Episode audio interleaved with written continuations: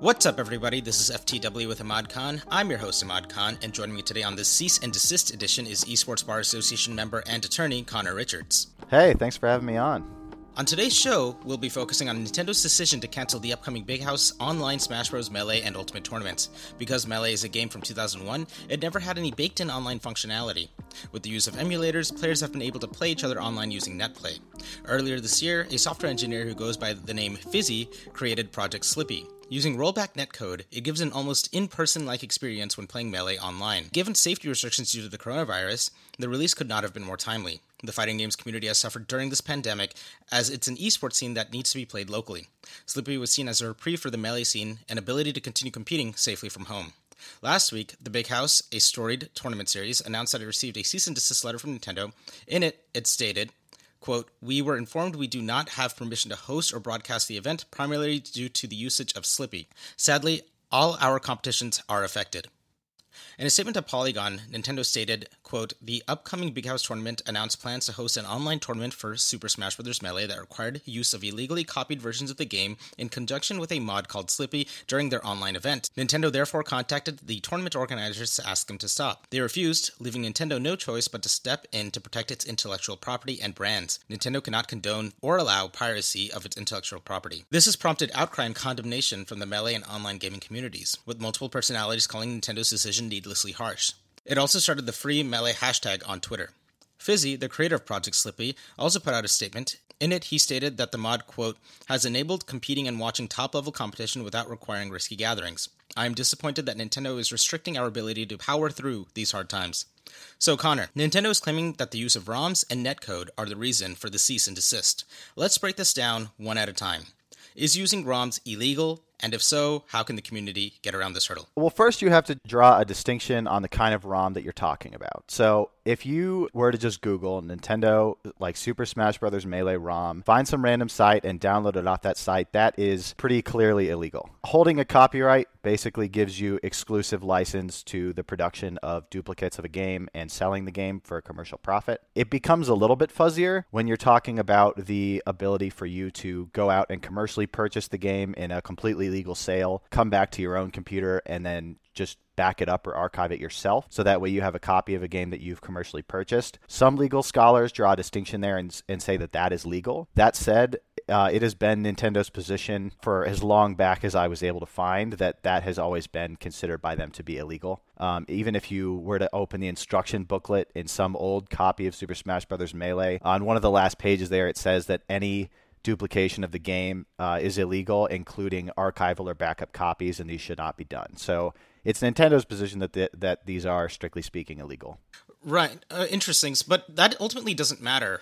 It, it, all that matters is how it holds up in court. So, have courts been able to deliberate on the use of backing up and archiving yet? Backing up and archiving in a lot of situations has determined to be legal, but it hasn't. It's actually an open question whether that's allowed for games or not the way that these terms of service and end user license agreements are written sometimes, they specifically exclude it. Other times they don't speak to it, and courts haven't really been able to read whether that's a protected right. Let's say the big house had the money and were to take this to court with uh, Nintendo. I mean, would they try to cite precedent with, you know, using movies or uh, music for archival purposes as their grounds for justification? They probably would. In most situations, I mean, archiving a, a movie or a book or something like that, you have been allowed to do. I mean, functionally, that's how like a library works, for example, right? I mean, they purchased a book, which is a copyrighted material, but because they purchased it in a, a commercially legal situation, it's something called the first sale doctrine. It means that you're allowed to sale or lend that or share it without having to get permission or pay fees. Um, the problem is you're talking about digital rights here, and that leads to an analysis about whether or not you're chopping into Nintendo's future market share if they decide to port the game or something like that. So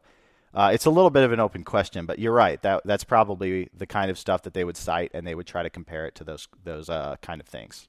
What you're saying is that let's say the big house were trying to keep everything above board. First thing that they would have to do is get all of its players to use legally purchased copies of the game and archive that at the very least before any lawyers are involved in trying to litigate whether it truly is legal or not. Correct? That's the first step that you would need. The largest issue, though, that kind of hangs over all of this is copyright holders also have the ability to control publication and streaming of, of different forms of media. So at, any given point, basically for any reason, Nintendo can step in and say you can't broadcast Melee. And that doesn't reach the question of whether or not an illegal copy of Melee or not. They can just not want you to the courts have made a distinction in terms or they have yet to make a distinction in terms of streaming content right because for example because movies and music are these kind of ever-present pieces that don't change for somebody to stream it means that the person is getting the same experience viewing it as if they had rented a copy from Redbox or bought a copy from Best Buy or streaming it from Netflix.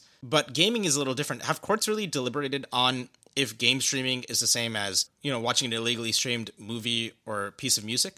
They haven't. That's again one of these open questions, and a lot of this that you that you find trying to dive into this this area of laws that a lot of it is unsettled. Uh, most of the legal scholars that I've talked to speculate that game companies would have a little bit more control over this because usually their license agreements and stuff like that that I mentioned earlier are a little bit stricter. Um, and then also the experience changes a little bit because you're no longer actually playing the game; you're just watching someone else play it. So you have some distinctions like that that courts may or may not find persuasive. Assuming if the Big House were to, you know, take this to court, they're based in Detroit. How would that lawsuit go about in terms of the American court system? Venue choice and jurisdiction is is kind of a complicated issue. Um, I'm not sure where no, Nintendo of America is actually operates out of. Uh, they're in Seattle.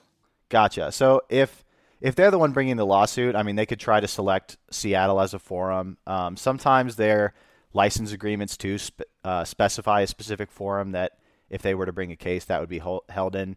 You also have issues with like arbitration clauses and that kind of stuff. I mean, like you said, you're talking about a game that was released in 2001, and I mean the terms of service or whatever are like the last couple pages of this little instruction booklet. So you're not you're not working with a whole lot of meat there. I mean, if they're bringing the lawsuit, they they would probably want to try to select a forum that's going to be friendliest to them, whether that's Seattle or Delaware or something like that based on i guess my preconceived notions because seattle is such a tech heavy area and is generally seen as liberal i feel that maybe Nintendo would not want to do it in Seattle because there could be sympathy towards the consumer, right? It's hard to say. I, am not, unfortunately, an expert too much on uh, Seattle IP laws. I know that generally tech companies like California because their proximity to all those like giant tech companies makes uh, the courts sometimes a little bit more favorable to trying to create that that positive tech innovation culture but yeah, I'm not sure exactly what the best forum would be for them to to try to succeed in a lawsuit here. I feel that the big house would probably need a judge that was kind of, you know, with it, that kind of understood technology and maybe the online space a bit more than maybe a judge who had no idea what any of this was. Yeah, I mean, I probably don't have to tell you how how large of an issue it is to try to figure out like which judge to take this in front of. These are really cutting edge tech issues involving technology that like even if you're in the space, it's hard to understand how some of this stuff works. Let's also circle back to the use of netcode, right? And the idea of modif- modifying a piece of software that you allegedly own. Is that illegal? Probably not, at least in the case of Slippi. So I don't know if you've ever used one of the game genies from way back. Uh, uh, but there's there's case precedent that's actually a little bit controlling here, and so basically what you're talking about is you're taking a piece of software, the the game or um, the the media form, and you're altering it in a couple ways, which is what Slippi does. It it creates modifications that allows you to even matchmake at all, but also adds this net play component, and then it also adds little features like replays in a training mode that's a little bit more robust. And basically, if you if you follow the court's logic in the Game Genie case, it's a kind of a sliding scale test. So you're talking about First of all, did you mess with any of the game's core assets? Is the core gameplay experience any different? For Slippi, it's not any different the the whole idea is that you're trying to simulate an offline experience.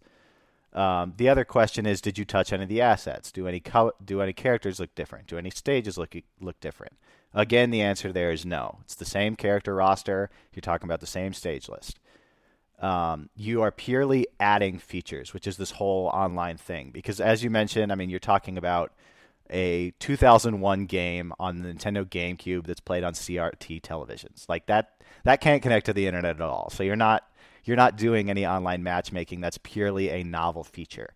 So for those reasons, it's more likely that Slippi would be considered to be um, not purely a derivative work, which means that it's probably legal. I do want to circle with the idea of creating a parody game. And given that the there's clear frustration with Nintendo in regards to how it's treated the Smash community, and while it has been a bit more kind in the past few years, it still is very dogged in how it views its intellectual property and how it's used online. I think there's a pretty good free speech argument for a parody game to be made, but still, I feel that there might be some IP issues with the code itself. So, how would a parody game need to change to where Nintendo has no legal qualms with it? It would have to contain none of your traditional Nintendo figureheads. So you're not you're you can't be reusing any characters or stages or anything like that that are referencing Nintendo games. The other core part of it is um, there. It's been suggested that basically people just reskin Melee and just you know call these characters something generic sounding, but still use Melee as your base game. That's not enough either. You can't be reusing the code. So if basically your source material is directly attributable to Melee, then it's probably a copyright violation. It needs to be novel. That doesn't mean you can't take mechanics. So, for example, you may have heard of the game Rivals of Aether. Um, that's a game that took a lot of inspiration from Melee. It's got a mechanic called wave dashing and wave landing in it that is that comes from Melee, and something called hit falling that's similar to the way that L canceling operates. And so you can have games like that that are inspired and, and use a lot of the same kind of techniques and play the same way, but you can't be reusing like core assets. That's the, the main distinction there. Yeah, I feel that given the that melee was coded for the Nintendo GameCube, a system that was designed in the 90s, if a parody version were created, it would probably have to be coded for modern computing language, which meaning like inherently it would have to be different, right? Yeah, I think so. I mean, Rivals, like I just mentioned, is now on the Nintendo Switch and it's on Steam. Um, but uh, if you were to create, like you said, a parody game that's closer to uh, Melee, you're right. It would need to be. I mean, people are going to want it to be on newer newer generations. So it's gonna that would be a lot easier of a way to circumvent the reusing asset issue. If the big house did want to go forward with litigation, I mean, how expensive would would that be? Very, very expensive. The the more economic option here is you may have, you may recall in 2013 Melee was invited to participate in the uh, Evolution fighting game tournament, which is like the biggest fighting game tournament every year. Um, and similarly, this was kind of the first big tournament that Melee was involved in, and Nintendo sent a cease and desist to the the Evolution tournament organizers and basically said, "We don't want you to play Melee. We don't want our party game to be associated with a more hardcore competitive community." Um, and the negative PR and the the uproar and furor, as you put it a moment ago, was so great as a response to that that Nintendo backed down and let them play it out. And I think if if you're looking for an economic solution here, the negative PR is probably more effective than a lawsuit. Um, like you said, if you're looking at lawsuit, I mean, you got to find um, specialists in this area that have you know a real history of of working in this really fact sensitive, really case precedent sensitive area. You got to figure out where you want to do the lawsuit. Or you can just, I mean, a cease and desist is the first step in Nintendo trying to shut them down, but it isn't filing a lawsuit for copyright infringement. So you also could uh, attempt to move forward and just dare them to sue you, but obviously then you know they're taking the first step and so they're getting to try to take certain actions regarding venue selection and stuff like that but even then if, if you were to put an estimate on the expense of that lawsuit what would it be you'd probably be talking about uh, hundreds of thousands, if not millions of dollars, just just just depending on how drawn out you wanted it to be, and especially if Nintendo decides to send, you know, multiple lawsuits your way for the different elements of, of what they see the, this violation to be. I know there are multiple attorneys in the gaming space that are very generous with their time. Is, is this lawsuit just so complicated that even trying to pursue it pro bono is that just so out too out of the question? I think so. Um, intellectual property is a really specialized area. So usually, if you operate in it, intellectual property is almost all that you do, especially when you're talking about copyright issues like this that are so complex. And so when you're talking about someone who's like a copyright specialist who works in this space, that's the kind of person that's sought after enough that they probably don't like just don't have the availability for this kind of uh, case pro bono, especially when you're taking on Nintendo, who's uh, famously pretty litigious. Um, and maybe that's worth it to the point that the negative PR wouldn't move the needle for them all that much, but it did in 2013 and during the Evo series, and they were just as successful as a company uh, as they are now. So I have to believe it would move the needle some. The other thing to look at here is that Nintendo has has sort of courted the competitive community a little bit or embraced them more than they have historically. I mean, Nintendo now hosts Super Smash Bros. Ultimate tournament sometime. They've used a lot of tournaments as a mechanism to like sponsor them and then use them to advertise different games to make sure that those sales are good. So I think the competitive community as a whole has enough leverage to move the needle if they push. The question is, you know, I mean, we're in the middle of a, a pandemic that's obviously devastated a lot of the world and there's enough going on that it's a little bit hard to focus strictly speaking on a on a melee tournament and so the question is whether or not I think people can apply the right pressure to get it done, but I think that they can. Nintendo is making tons of money during this pandemic uh, and continues to make a lot of money as a video game publisher. Animal Crossing, which released earlier this year, has already outsold every PlayStation exclusive ever created. And uh, you know, sales for Super Smash Bros. Ultimate are also incredibly strong.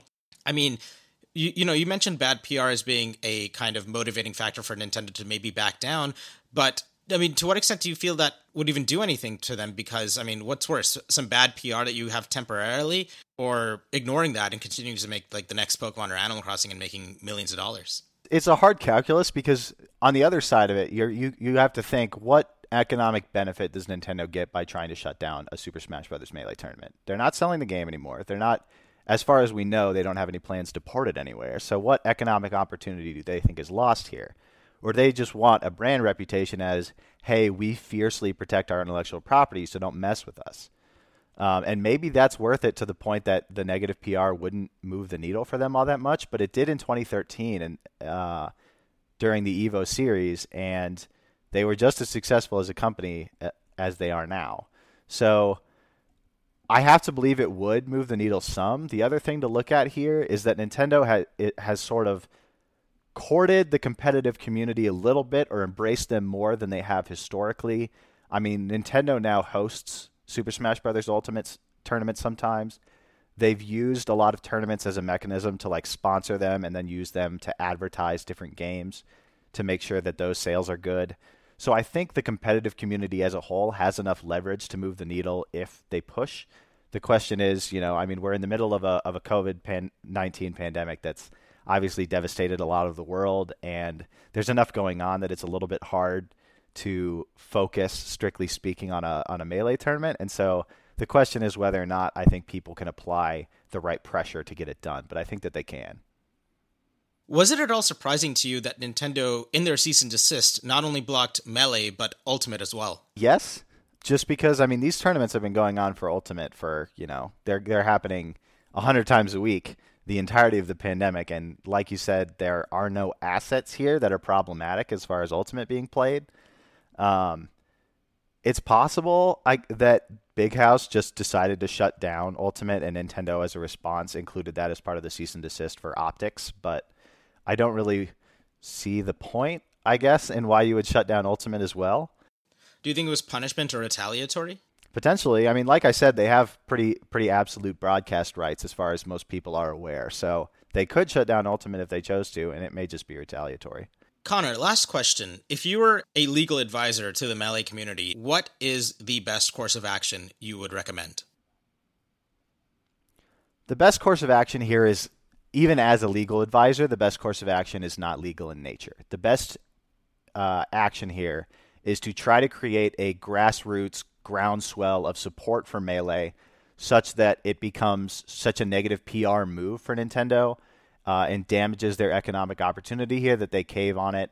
Uh, the other part of it, it can be kind of a dual pitch. This is also an opportunity for Nintendo to build a whole lot of goodwill. I mean, they could sponsor Slippi uh, or these tournaments. They could embrace this community that clearly has shown so much love for Melee as an esport um, and try to, to pivot that and create this this positive movement that can then generate sales for them uh, if it's an opportunity that, that they decide to embrace. Now that's a little bit of a hard sell given that um, that sales pitch has been around for a long time and Nintendo hasn't taken us up on it. But uh, given the COVID nineteen pandemic and the opportunity that this provides for online gaming to really jump up a level, uh, it should be a fantastic opportunity for Nintendo if they would take it. Now if you decide to go the legal route, you need, based on your relationship to Nintendo and based on the nature of these communications, to try to make a judgment call on how likely it is that they would take action if you move forward anyway. And if they do, you need to crowdsource opinions and try to find the right attorney to take this on because it will be a battle. And with that, Connor, thank you so much for jumping on. Absolutely. Thanks for having me. And that was FTW with Ahmad Khan. If you like the show, please rate, subscribe, and share.